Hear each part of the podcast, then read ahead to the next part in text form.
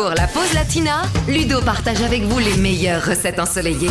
Allez, c'est l'été aujourd'hui, donc on reste fixé sur notre objectif corps de rêve pour les vacances et on se fait une petite salade fraîche. Au menu du jour, une salade de tomates à l'andalouse pour 4 personnes et pour laquelle il nous faut donc 6 tomates, 2 gousses d'ail, du sel et du poivre, de l'huile d'olive, 4 tranches de pain campagne bien rassis, un concombre, du persil plat, du basilic, un oignon rouge, 2 cuillères à soupe de vinaigre de Xérès de préférence et une petite poignée de grosses capres avec les tiges, c'est très important.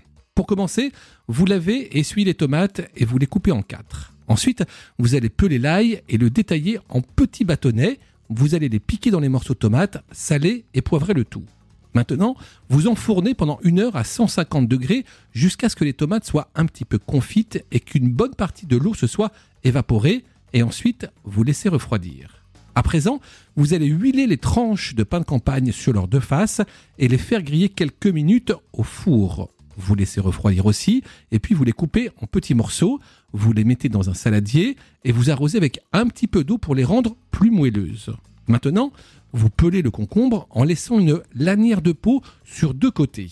Vous le coupez en fines tranches, vous effeuillez et vous ciselez séparément le persil et le basilic et vous allez également éplucher et hacher l'oignon rouge.